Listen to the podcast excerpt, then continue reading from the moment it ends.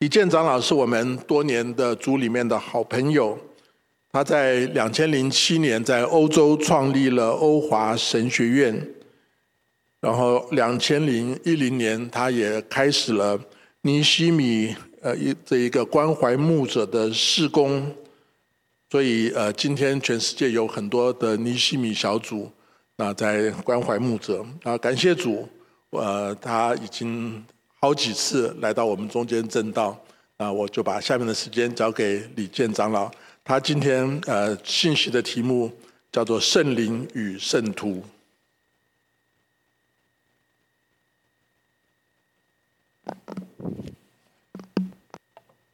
弟兄姐妹平安，感谢主的恩典，再一次有机会到贵堂和你们一起聚会。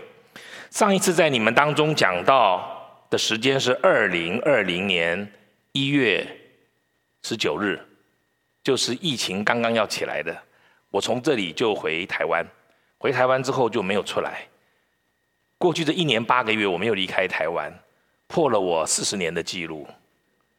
在这过去的1年又8个月里面，按我过去的记录，我应该要去40几个国家次，但是我一个都没有去，然后我就来到你们这里了。我最后离开的美国的大概就是你们这里讲完，到我去了美门，讲完了就坐飞机回去，然后这1年8个月都在台湾，然后再出来就来你们这里讲道，所以是我自己都不知道怎么会这样啊，我相信不只是我这样，你们当中也应该觉得这1年8个月不知道跑去哪里了啊。有一个词可以来描述，叫做恍如隔世，对吗？我不知道你有没有亲人这个确诊，一定有。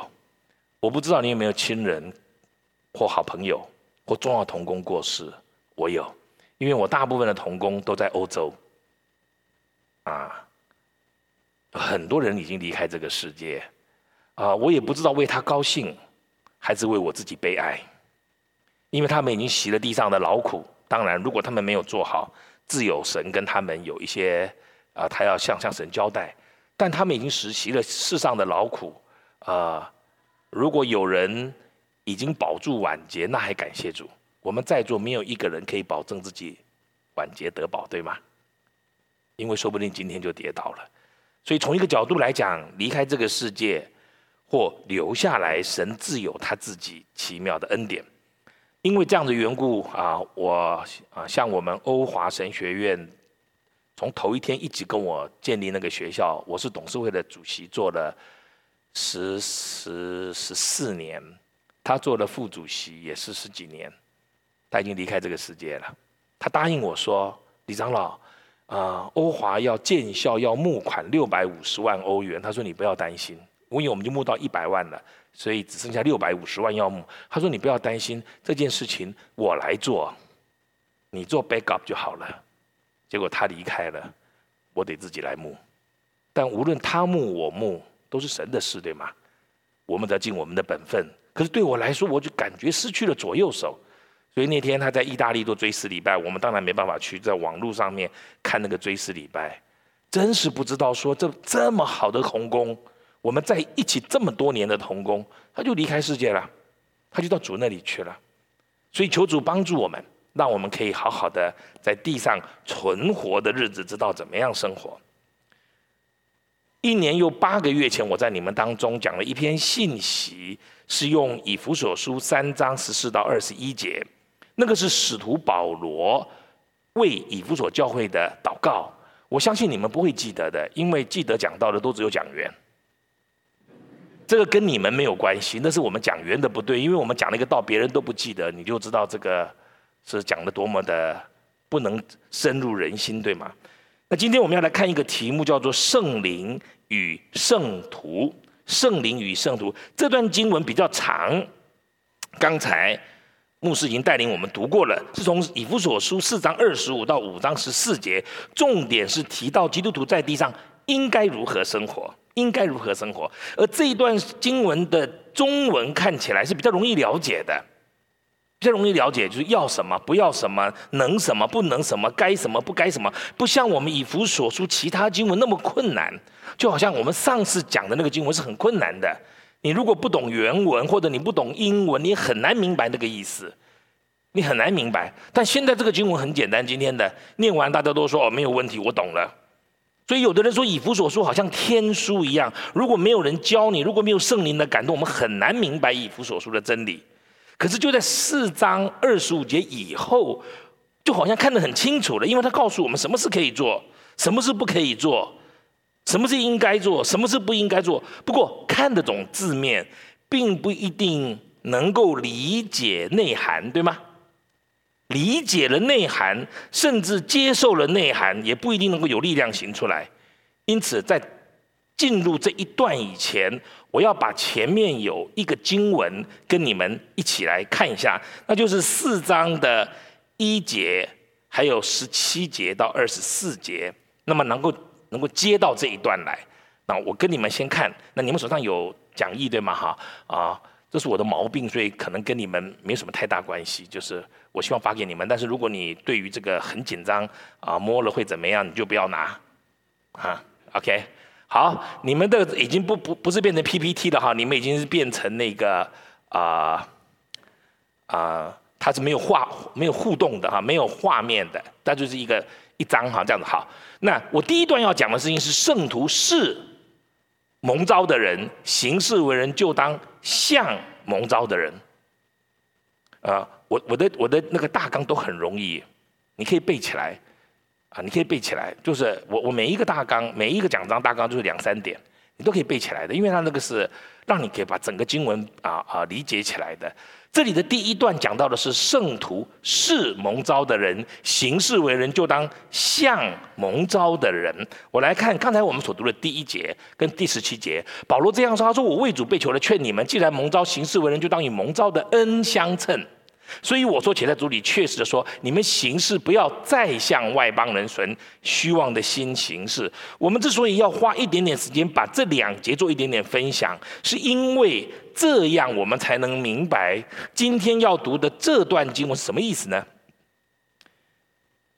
请我们继续看下一个经文哈，这里说所以，这是我们今天要讲的经文，以弗所书4章25节说，所以你们要弃绝谎言。所以你们要弃绝谎言，个人与邻舍说实话，我们是互相为肢体的。你知道哈，无论你在哪一个国家，理论上这句话都会成立的，要弃绝谎言，个人与邻舍说实话。只有后面那句因为我们是互相做肢体的不一定会成立，在不同的国家对吗？但是我们要弃绝谎言，个人与邻舍说实话，这个是一个公民与道德，这个是一个伦理性的东西，这是个道德性的，你在哪个国家都应该这样做。可是它前面有一个所以，那从中文我们能够理解，或者英文也是这样啦。通常我们使用所以的时候，它前面一定有一个因为。而这一段为什么要说所以呢？今天我们讲的这一段为什么要说所以呢？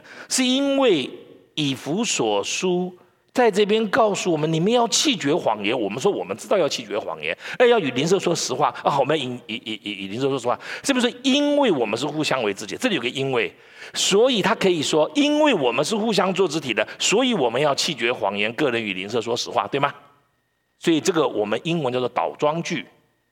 叫倒装句，可是其实它上面有更大的段落是这样的，是这样的。20节就是在这个的前面，他说：“你们学了基督，却不是这样。如果你们听过他的道，领了他的教，学了他的真理，就要脱去你们从前行为上的旧人。这旧人是因私欲的迷惑渐渐变坏的，又要将你们的心智改换一新，并且穿上新人。这新人是照着神的形象造的。”有真理的仁义和圣洁。这里说如果你们听了他的道，领了他的教，学了他的真理，你们的心智改换一新，真理的仁义和圣洁在我们里面，就是因为什么？因为有20到24节的缘故，就进到了25节。所以你知道因为跟所以非常重要，如果没有因为，然后就讲后面那个 statement， 对我们来说呢，我就去做那件事情，可是不一定知道为什么。我们为什么要这样子活着呢？基督徒在地上，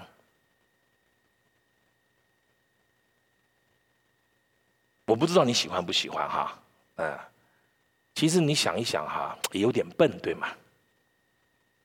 在这整个的世界这样的时候呢，我们就做了一些怪怪的事情。那到底为什么这样呢？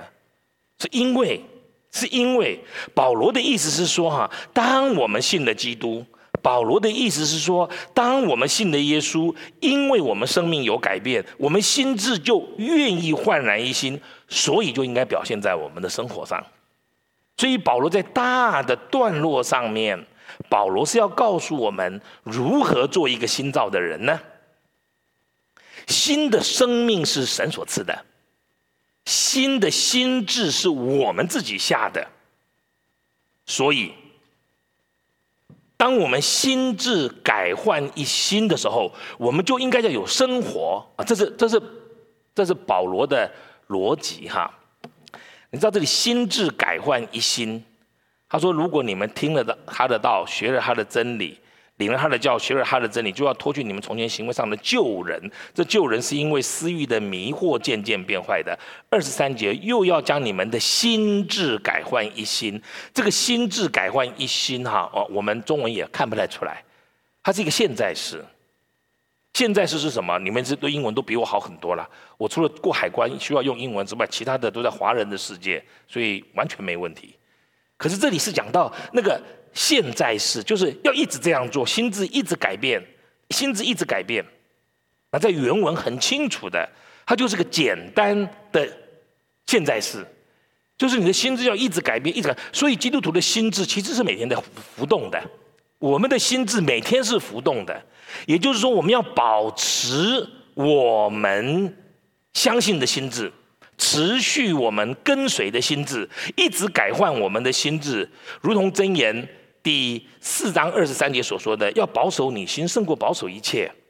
所以亲爱的弟兄姐妹，我们当中最重要的一件事情就是我们的心，就是我们的心。在这边我们发现一件事情，虽然我们的行为，我们的想法不是一信主的那一天就能够像一个新造的人，不是立刻就可以像一个有生命的人，但是我们的追求是从信的那一天开始，就天天决定一直愿意改换我们的心智，好叫我们能够活出一个新造的人的样子。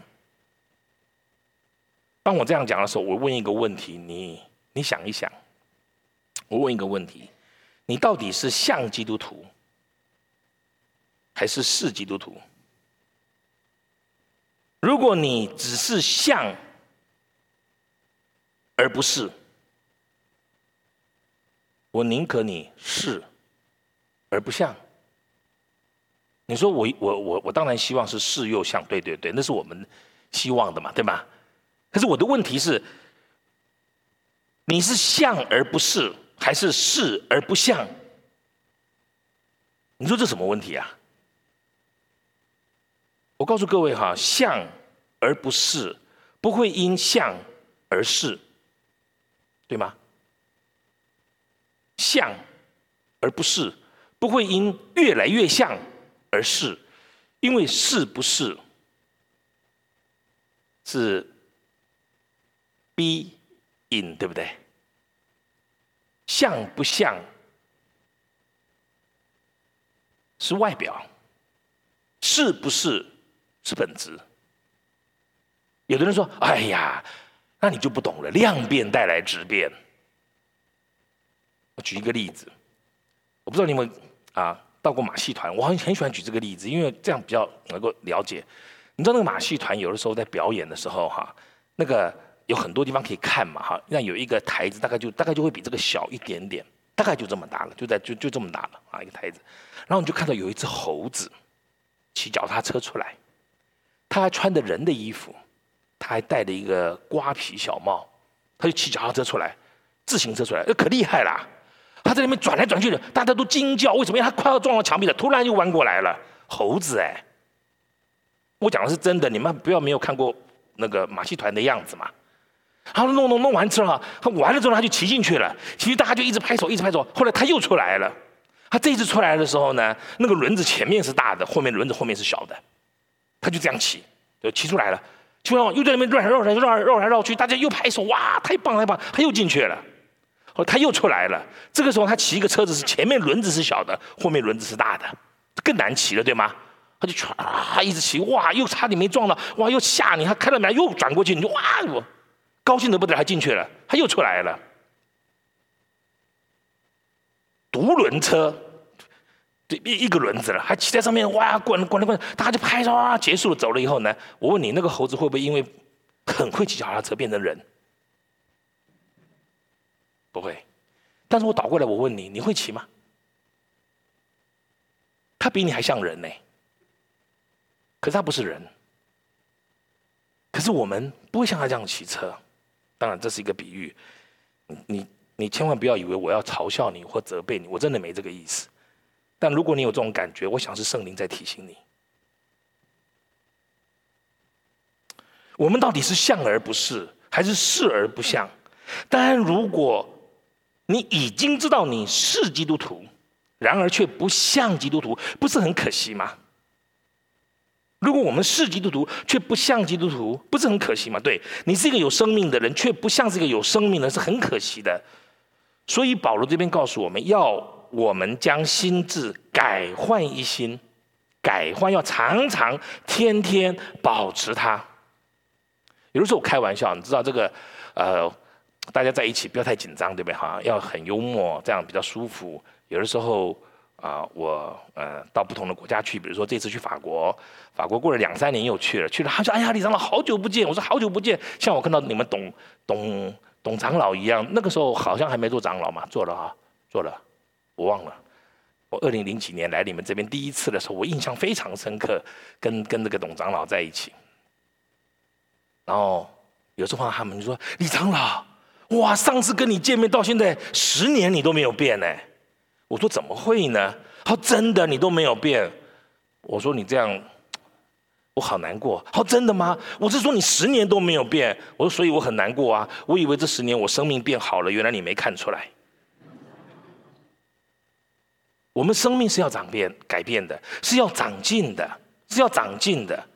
如果神已经除去了我们的旧人，替我们穿上新人，我们没有办法天天改换我们的心智，就很可惜。所以到了25节的时候呢，保罗就会说，为什么说所以呢？因为前面有一个因为你已经脱去旧人，因为你已经穿上新人，所以这里有个所以因为你也在努力的改换你的心智。所以的意思是神已经赐给你的生命了，你也心智改换一新了，也不断的改变了，现在应该要产生生活的改变。所以是什么呢？所以就是行为，所以就是表现。生命是神所赐的，可是要保持我们的心智却是我们的责任，这个非常重要。我再说一遍，生命是神所赐的，没有人可以赐我们生命，因为生命来自于生命，对吗？生命来自于生命嘛，而且什么生命就来自于什么生命。猴子一定是猴子来的，蟑螂一定从蟑螂来的，而且全世界有5000种蟑螂。你不要以为蟑螂跟蟑螂交配就一定会有蟑螂，没有，要同种的才有。全世界有5000种蟑螂，要同种，不然它不会生的。它不会生的，它们都是蟑螂，但是它们有5000种。从灵生的就是灵，从肉身生的就是肉身，这是耶稣说的。所以我们可能从肉身生，我们也可能从灵生。可是如果我们从灵生，那个生命一定要从灵来，那就是那一定要从圣灵来，是神生的。所以一个基督徒，一个有生命的基督徒，他在生活上应该有很好的表现，但这个不是能马上看到的，也不是在信主的那一天你就能够焕然一新，这不是能的，因为人不是这样，人是习惯的动物，对吗？我年纪越大越发现习惯是控制我们整个人的，生命有的时候抵不过习惯，对不对？意志也抵不过习惯，你抵不过习惯，甚至人类思考所有的表现都是跟着习惯来的。你已经习惯这样思考，你已经习惯这样生活，很难马上更新。这是 COVID-19 大家都很明白嘛，对不对哈？哎，我问你们，戴口罩舒服不舒服？真是不舒服。可是我们一直在养成新的习惯，你知道华人哈是要养成，华人是比较容易被规范、被约束，所以我们就比较容易养成习惯。我因为是生活在台湾，那这段日子台湾不是很严重，不过它高高低低、起起伏伏的，到现在整个来说，1年多来大概1万多例确诊，那1万多例确诊，昨天是1个，前天是0个，再前天2、3个，你知道我们都吓得半死，真的吓得半死。然后我就问法国你们情况怎么样，德国你们情况怎么样，西班牙你们情况怎么样，都很可怕，对吗？因为台湾的人很乖，他们除了喜欢骂政府以外，他们其他都还蛮乖的。他们如果不骂政府，他们全身的那个细胞都不舒服。但是这个也是个习惯，对不对？可是呢，他戴口罩很乖，你知道吗？戴口罩很乖。所以我呢过来你们这边自我隔离，然后我的同工，台北同工就跟我说，他说李长老，你真是被制约了，人家美国没有在隔离的。可是我来这边不隔离觉得很奇怪，对不起大家，因为我从外地来，对啊，万一带给你们了怎么办呢？其实是比较怕你们，对不对？我其实应该比较怕你们，因为我们那里应该没怎么做这个东西的。可是没这个东西呢，我们每天洗手，我一出去就洗手，所以昨天吕牧师又带我们去 Costco， 我就尽量往人少的地方走，人多地方我就不过去。然后呢，一回去之后呢，吕牧师知道我跟我太太的习惯，就是说好吧，你们先下去换衣服，我们把衣服全部换掉了，从头到尾洗干净了再出来。其实这个环境我也不知道怎么搞的，对不对哈？其实我不需要洗干净，因为我洗干净马上又被污染了。可是这个是个习惯，就没办法。你知道现在会忘了带手机，却没有忘了带口罩，这个就是习惯。其实习惯是一个很奇怪的东西，你对它一点办法都没有。我讲一个真实的例子。我以前传福音给一个弟兄，后来他就信耶稣了。他在没有信耶稣以前，他是个抽烟抽很凶的人。他说一天要抽2包，那有时候还更多。当他信了耶稣基督之后呢，他就说他不要再抽烟了，并不是说抽烟是犯罪，但是被烟抽一定是犯罪，对吗？所以他就说他不要再抽烟了，这样他就不要再抽烟了。那事实上呢，他已经得救了。他已经有新的生命，他也立志不要抽烟，他也真的是神给他恩典，他真的就不太抽烟。后来就已经对烟也没有太大的兴趣，他也每天改换一新，因为他就说我要让我的生命呢不要伤害我，我要让我要不要伤害我的身体，所以我要怎么样，他有很多，我觉得很好。可是他也没有很多社交生活嘛，他跟朋友在一起朋友只要把烟一拿出来，他立刻就拿起来说，他才发现说他拿了别人的烟，你听得懂吗？他其实不抽了。他告诉我，他说别人给他烟，他立刻就拿了，拿了才发现说，我不是不抽烟的吗？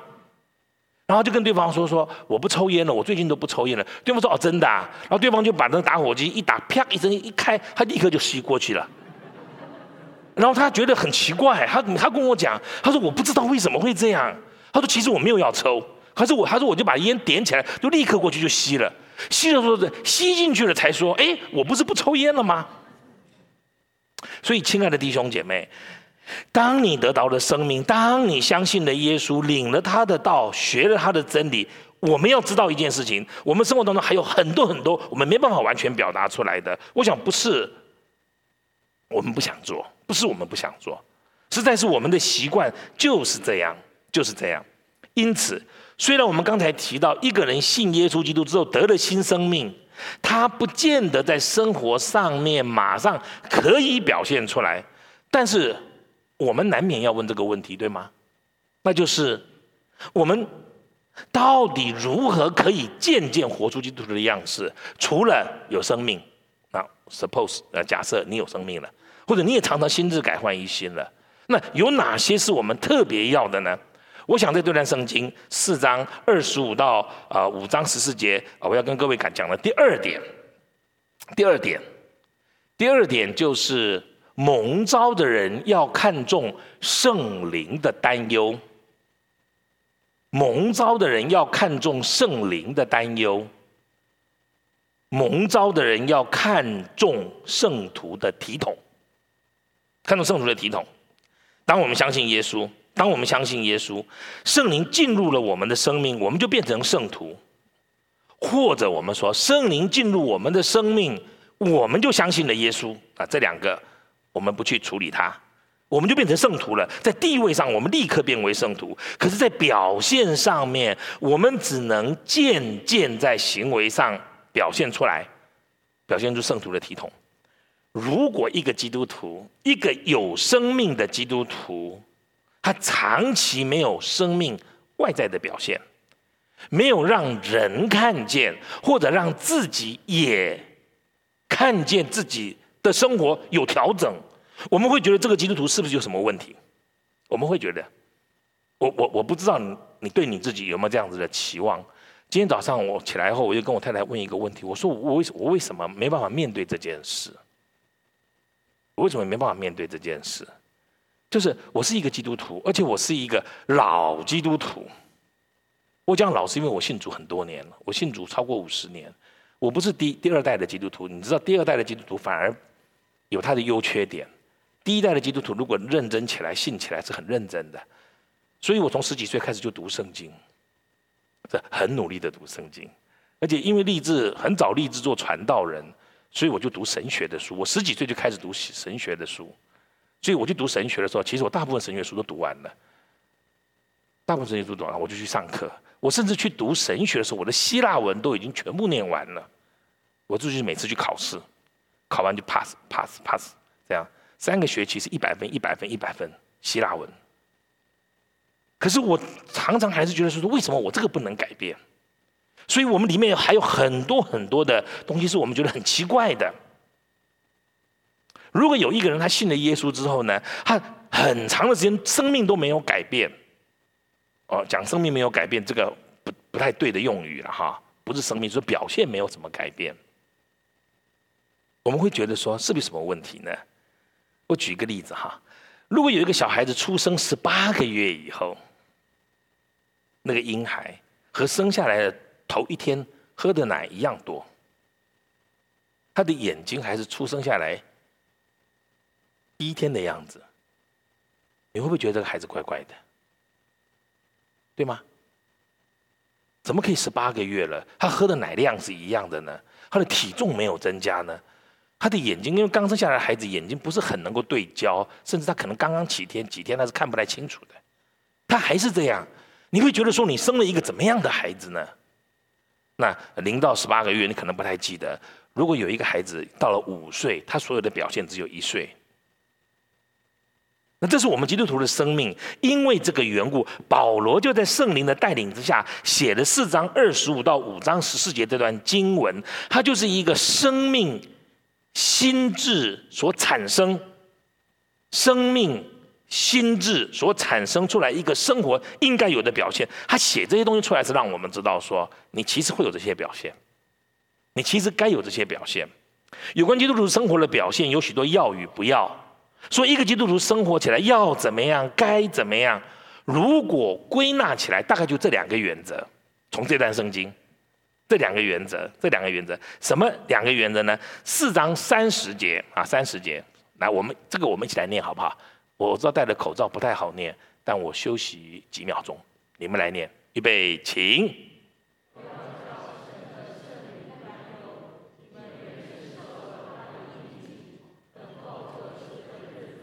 这里说不要叫神的圣灵担忧，可见圣灵会担忧。一个有生命的人，圣灵关心他的心智，关心他的行为。一个有生命的人，圣灵会为他的生活行为有没有正常的表现而担忧，就圣灵是会担忧的。亲爱的弟兄姐妹，一个有生命的人，一个从神得生命的人，神会感动他，神会与他交往，他心里会越来越知道什么是对，什么是不对，因为圣灵的关系，什么是应该，什么是不应该。我不知道你信主多久，我们每一个人信主的年龄也不一样哈。我不知道你了不了解？那我想大部分的在美国的基督徒好，我因为常年更多在欧洲服侍，然后在亚洲服侍，美国是比较少啊，比较少，就相对的比较少。但是我知道美国这边的知识分子是多的，所以你们的理解，你们进到教会来之后的改变，在知识上是最快的，在知识上是最快的。但是感谢主的事情是，知识快，其实是比较容易在生活当中表现出来嘛，因为你知其所以然，就容易做，就容易做。但是我不知道哈，你了不了解？我们基督徒要努力活出对的生活，我们基督徒要努力活出对的生活。但与此同时，我们是有圣灵提醒的。换句话说，当我们信耶稣基督之后，不是只有我们一个要努力，不是因为我们看见耶稣基督的榜样，说哇，他从天上来到地上，那我愿意去扶救卑微的人。不只是这个就已经很难了，对不对？因为看了榜样愿意做已经不容易了，而这位圣灵其实住在我们里面，会来提醒。我请问各位，有人提醒跟没有人提醒差多不多？看起来你不愿意受别人提醒，也不提醒别人了，对吗？我告诉你啊，受人的提醒跟提醒别人差很多。我不知道这个观念怎么进到我里面，但是我从小就相信一句话，叫做不听老人言，吃亏在眼前啊。有一些人跟我正好相反，就每次都要先 fight 到没办法再来听，对不对？这每个人不一样嘛哈。我也不见得觉得他那样比较不好，不过我得到很多的好处，就是要是有一个老人讲话啊，老人当然不是指年纪老的人嘛，是这个方面老练的人嘛，啊，我也很相信专业啊，他讲了我就说，哎，这个有可能这样吗？那我就会让他一步。什么让他一步呢？我本来不是这样想的，但他这样讲，哎，我 try 一下看看。所以我是真的很大的恩典。几个我的长辈，属灵的长辈，然后就教我，我就很快的成长。然后随着年龄长大以后呢，哈，就发现啊，长辈会过世，对不对？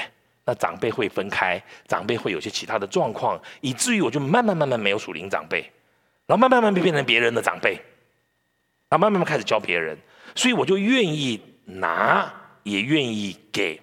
那到了一个地步呢，我就发现一件事情，有的时候我们都已经没有哥哥姐姐，没有叔叔伯伯，没有阿姨了哈，没有爸爸妈妈了，那怎么办呢？我讲属灵的，后来我就发觉哈，还是一定要留意，因为有人帮跟没人帮还是差很多。有的人哈，笃信自己，赤手空拳，我呢是拉帮结党，能用就用，所以啊，我现在在学校教书，在教神学啊，或者是在教会牧会，我常常就是跟一个人交往之后，我就想说，假如有时间哈，就其实很快，因为这是个训练，会变成习惯。我跟一个人谈完话，做完事情，然后分手之后，我就会，假如有几分钟的时间，或甚至几秒钟之后，我就想一想说，这个人有什么优点是我可以学的，哎，不想他的缺点，因为我何必把他的缺点深印在我的心里呢？我把他的缺点深印在我的心里，对我有什么好处？只有让我更不喜欢他嘛，对吧？还有呢，久而久之，我就把他的坏习惯弄到我身上来了，所以我不太做这个事情。我就说，哎，这个人有什么优点呢？哎，我看他的优点。当然了，如果他是我的学生，我负他的生死的，那另外一回事情，因为我从他学，我也要教他。你要知道，有人教你是差很大很大的。我在这个地方也要特别谢谢你们啊，威明顿华人教会是吧？主文堂，我要谢谢你们，因为2010年开始，我开始在各地成立尼西米，先在亚洲试点，然后到欧洲。那现在亚洲已经有1、2、3、4、5、6、7、8，亚洲已经有8个了。1、2、3、4、5、6、7、8，8个小组。欧洲有7个小组，美国一个小组，就是你们教会在帮助我的。有人奉献钱，因为你们知道，你们当然知道，因为你们是在美国嘛哈。美国的钱是不可以随便乱弄的，对吗？啊，所以呢，一定要找到有一个地方把钱放进去，然后那边用。你们教会就是支持我们美国尼西米的，我们的钱是放在你们这里，有人奉献进来，然后呢，从这边开支出去，每一分钱都清清楚楚的，这样大家奉献的人或者使用的人都可以很规矩。这样，我为什么要成立尼西米小组呢？是因为我自己做牧师哈。长老是因为我们教会的背景的关系，其实就是牧师。我全职侍奉30年，30年多了。我刚刚出来的时候，因为有哥哥姐姐，有父兄，有其他的长老，他们带着，所以真是好命。我记得吴勇长老，我29岁，他来找我，他就跟我说：“李弟兄，你来做长老。”我吓坏了，你知道吗？长老要又长又老，对不对？我又不长又不老，29岁搞什么东西啊？后来他又来了，那时候我已经31岁了。他说：“李弟兄，我们考虑了半天，你还是来做长老吧。”后来我就当然后来就接受了。可是为什么呢？因为他告诉我，我说我又不长又不老。他说：“我告诉你哈，我们有70岁的长老、60岁的长老、50岁的长老。然后你现在是30岁了，如果你做了长老，趁我们还活着的时候呢，你尽量做。做错了我们会教你，没有做以前我们会教你，做错了我们 cover 你，好过有一天你以为你成熟了，我们都不在了，然后你一上来你一弄就错了，没有人 cover 你，没有人教你。”因为这个缘故，我就成立了尼西米小组。在我服侍20年之后，全时间服侍，我就陪他们，每一个地区10对左右的牧师，每一年见2到3次，每一次见4到5天，然后我们在一起住在一起，有人奉献钱，我不让这些牧师出钱，包括坐飞机、开车所有的钱，包括吃住所有的钱，就请有人奉献，这样他们可以专心的聚会。这样，我为什么要这样做呢？因为我知道，有人提醒你跟没人提醒你差很多。有人提醒你差很多，那你愿意被提醒，你不愿意被提醒也差很多。你知道我们做牧师的人也是一样的，我们做牧师的人，我们不是圣人啊。如果你说圣人是指生命上的圣人，我们大家都一样，都是圣人，对不对？可是有行为上的圣人，我们牧师不会做得比较好。可是大家的眼光聚焦在我们身上，我们是比较受压的一群，所以我们也要表现得很好，所以我们就内外越来越抽离。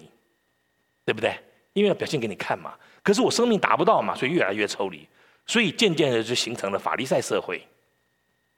所以我跟他们在一起的时候，我就告诉他们说，他们就跟我说：“长老这样做怎么办？”我说：“做啊。”他说：“错了怎么办？”我说：“错了就错了啊。”他说：“可以错的吗？”不是，那怎么办呢？那不错怎么办呢？所以就这样子就陪他们，就慢慢成长，慢慢成长，慢慢成长。那如果哈，你现在已经是 senior 在一个公司里面，如果你30岁就进一个公司，你现在60岁，你都没有离开这个公司。我问你，你会不会看见进来那个菜鸟？你帮他就不会这么菜了，对不对？如果你是个 senior， 你愿意教那个 junior， 你愿意教他，他就闪过很多的坑坑洞洞。亲爱的弟兄姐妹，我告诉各位，圣灵是要提醒我们的。圣灵是会提醒我们的，所以我们不只有别人来帮助我们，我们还有圣灵来帮助我们。再来就是我们有圣徒的体统，圣徒的体统。第二就是有圣徒的体统，因为5章3节这里告诉我们：至于淫乱并一切的污秽贪婪，在你们中间连提都不可，方合圣徒的体统。那这圣徒的体统我们不太懂什么意思。如果你读英文，那你就会比较知道，就是说是合宜的，你这样做合宜。你这样做合宜，所以归纳起来就会得到这个词：蒙召的人要看重圣徒的体统，蒙召的人要看重圣灵的担忧。我们需要时时注意圣灵有没有提醒我们，同时我们要看重我们自己这样做合宜不合宜。那有关合宜不合宜，我讲一点点就好了。这个体统的有字面的意思，就是说就有一个样子。可是你知道一个词，它在不同的人身上有不同的意义，对吗？我们如果跟一个人说，哇，你表现得很好，那要看这个人几岁，做什么事情。而你称赞这个人表现得很好，你可能他这个人的这个行为在另外一个人做的时候，你就说他表现得不好。你怎么那么不公平啊？为什么 A 做的时候就表现得很好，为什么 B 做的时候表现就不好了呢？因为 A 现在是5岁，他这样做已经够了。B 这样做是因为 B 已经12岁了，他还做这个动作，那就是不好。能够明白我的意思吗？所以这里圣徒的体统，它不是一个划一的标准，它是随着我们生命成长应该有不一样的样子。随着年龄的不同，我们的表现是不一样。你不可能如果你问了公司的老板，那公司老板对于公司的看门的小妹，我们比如这样讲，没有歧视的意思，我们主要因为她的位置是那个嘛，跟她的一个小主管，跟一个经理的主管，跟一个大主管，他的要求是不一样的，他的薪水也不一样嘛，所以要求是不一样的。所以其实我们神对我们这个圣徒的体统是有一个想法的。那我在这里保罗归纳出来3件事情，圣徒在今天要对付有3件事情，我把它归纳起来。第一个就是对付自己，这可能是圣经当中对我们最重要的了。第一个圣徒的体统，或者圣灵会担忧的部分，最主要是在口舌的上面，就是嘴巴的上面。我们很快的看几个经文。所以你们要弃绝谎言，个人与邻舍说实话，我们互相做肢体。污秽的言语不可出口，只要随时说造就人的好话，叫听见的人得益处。至于淫词并一切的污秽或是贪婪，在你们中间连提都不可，方合圣徒的体统。淫词妄语和嬉笑的话都不相宜，总要说感谢的话。在这边提到我们的嘴唇，提到了我们的口舌，叫我们不要说谎话，要说实话。淫词妄语嬉笑的话不要说，要说感谢的话。污秽败坏的话不要说，要说造就人的好话。看起来都是外面，对吗？可是我请问各位，一个人会说什么话跟什么有关？跟他的心有关嘛。所以他会说什么话是因为他的心。如果这个人他外面讲出来的话跟他里面常常想的东西是不一样的，那他就变成有几个可能性。第一个，他需要看医生，对吗？第二个，他就是个说谎嘛，因为他讲的话不是他心里面要讲的，那就是说谎。那这个说谎还包括有些时候我们故意说一些话，然后来把一些事情混过去或蒙过去这样。但在这个不是我们圣徒的体统。我可以跟各位讲这个也随着我们属灵的年龄，神的要求会越来越高，越来越高，越来越高。圣徒的体统，还有圣灵的担忧。我刚刚开始讲到的时候，我讲了，我就很高兴，我就觉得我这样讲。后来过一段日子，我觉得神也对我满意。过了一段日子，我就觉得我这样讲好像不太好，就不太好，我就改一个。我在讲内心不是讲的语言是内心。后来过一段时间又不太好，就这样子讲了。我现在已经讲了快40年了。你知道最后的几年，神跟我说：“你讲这句话什么意思？”我说：“不是教导他们吗？”他说：“那你教导他们，你的心里在想什么？”我就希望他们成长啊。那你希望他们成长，你希望怎么样？下面有些话我是答不出来的。你是不是觉得你讲得很好，他们应该敬重你？难道不应该吗？以前应该，现在可能不太应该。我不知道大家能不能明白。随着我们属灵生命的成长，随着我们神对我们所谓的圣徒的体统是会调整的。我可以告诉各位，你会说：“哎呀，神干嘛这样跟我过不去啊？”可是很奇怪，当你又上去一层的时候，你就觉得那个宽广、那个释放是不一样的。然后你又过了一段日子，然后慢慢，所以到后来，可能就会经历到孔子孔子也是真的蛮伟大的。他说：“50而什么知天命，60就耳顺，70就从心所欲了。”那个生命的自由度会随着我们属灵生命的成长，圣灵的提醒，我们越来越好。第二。第二，就待人接物，待人接物啊，对不起啊，待人接物。第二类圣灵容易特别担忧的，我们圣徒体统应该有的表现是在待人与人的交往上面啊。这里有几处的经文，他说啊，生气却不要犯罪，不可含怒到日落，不可给魔给留地步。从前偷窃的，现在不要偷了啦，总要劳力亲手做正经事，就可以分给有缺少的人。一切的苦毒、恼怒、嚷闹、诽谤，并一切的恶毒，都当从你们当中除掉。所以你们该效法神，好像蒙慈爱的儿女一样，也要凭爱心行事，正如基督爱我们，为我们舍了自己，当作馨香的祭物献与神。第二，在这边保罗告诉我们，一个生命的表现其实是待人接物，是跟人之间的互动。这里提到生气不要犯罪，其实可见是可以生气的，对吗？他说生气不要犯罪嘛，当然啦，你很难控制不生气，对不对？可是不要犯罪，意思说你不要长时间的生气，因为生气容易犯罪，生气容易过头，生气过头就容易犯罪。所以圣经上说不可含怒到日落。可是有时候我们不小心也会生易怒，对不对？所以这里没有说我们不可以，一定不可以怎么样。可是他告诉我们说，到了什么程度，你就慢慢的要调整。其实生气不是一件你能够控制的事，就是别人踩到你的底线，有的时候是你不知道的，你突然就生气了。那当然，我们这个随着我们属灵生命的成长，圣灵的担忧来提醒，我们会觉得说，哎，为什么这件事情我会生气？你知道这次 COVID-19 一起来的时候，因为我有100多个牧师要提醒他们，我第一个先安静下来想，到底发生了什么事？这100年才一次啊，千万别错过，听得懂吗？ COVID-19 100年才一次啊，上一次是1918到1920，把第一次世界大战都中断了。这一次我就问神为什么要这样做？我后来发现，神要提醒我们基督徒注意啊，不是非基督徒。我没有说这段时间不需要传福音，可是如果我们传福音自己却没有改变，就浪费了这个疫情。最重要就是我们要想，要慢。我就发觉慢是一件很重要的事情，不要快，不要快，快的是要听是受，对不对？慢慢的说是做，对不对？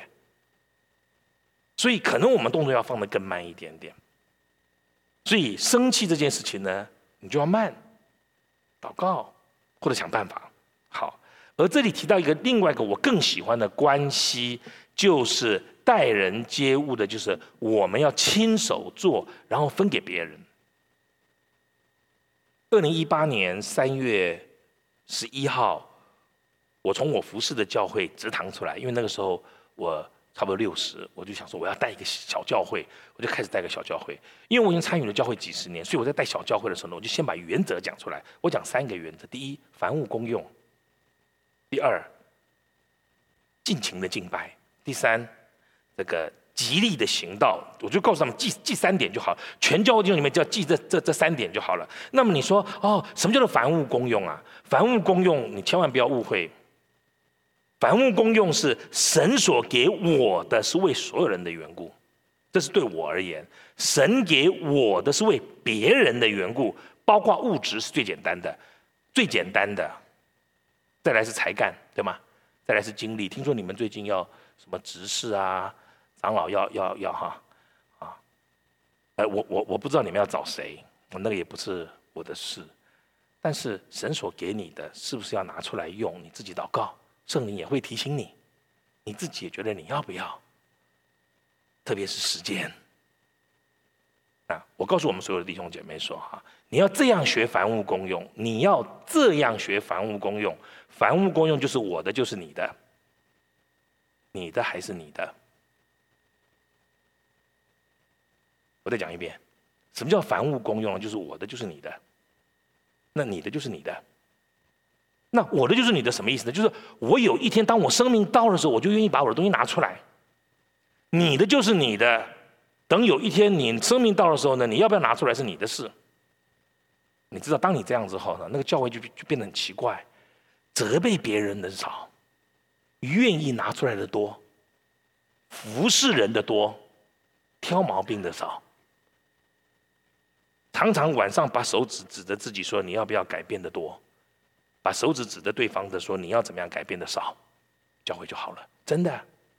今天早上啊，我真的吵的那个牧师师母，你们师母没有好好睡觉，因为我们教会的几个同工们，他们桌对吃饭，因为台湾现在还不能大量吃饭嘛，就几个人吃饭可以，就通通打电话来说，李长老，你早上起来没有？我们现在要请你看我们吃饭呢，就这样，就是几个人吃饭，几个人吃饭，吵死了。然后就你看我们吃的，你看我们吃的，不是你妈，你吃吃喝喝的教会啊。如果教会大家能够在一起吃吃喝喝，还能和平相处，待人接物，彼此相爱。好了，时间到了，牧师一直给我打手势了。第三，要结交好朋友。圣徒今天的三件要事，第三是结交好的朋友，因为朋友会把我们带坏。朋友是看得见的，我们除了圣灵那个看不见的以外，我们需要有朋友。今天早上我还跟秋华说，就是我太太，我还跟她说，还好有你。我知道有圣灵，我体会有圣灵，我真的知道它的存在。可是有的时候他来无影去无踪的，对不对？有时候高来高去的，我们也很难。所以我说，哎呀，还好有你。我就是把我心里面的话跟你讲。如果你愿意帮我，帮我；如果你愿意骂我，骂我。那这样我能够稍微感觉。所以要交好朋友，损友，离开一点。三件事啊。第一，要对付自己，特别在口舌从心出来的。第二，待人接物，怎么样爱人。第三，结交好的朋友。我们来祷告。天父，向你献上仰望，为这个教会献上感恩，因为他们不仅自己在这里成长，在这几天我也看到他们的同工一直在传福音，一直有美好的团契生活，他们也甚至做宣教的工作，也帮助别人。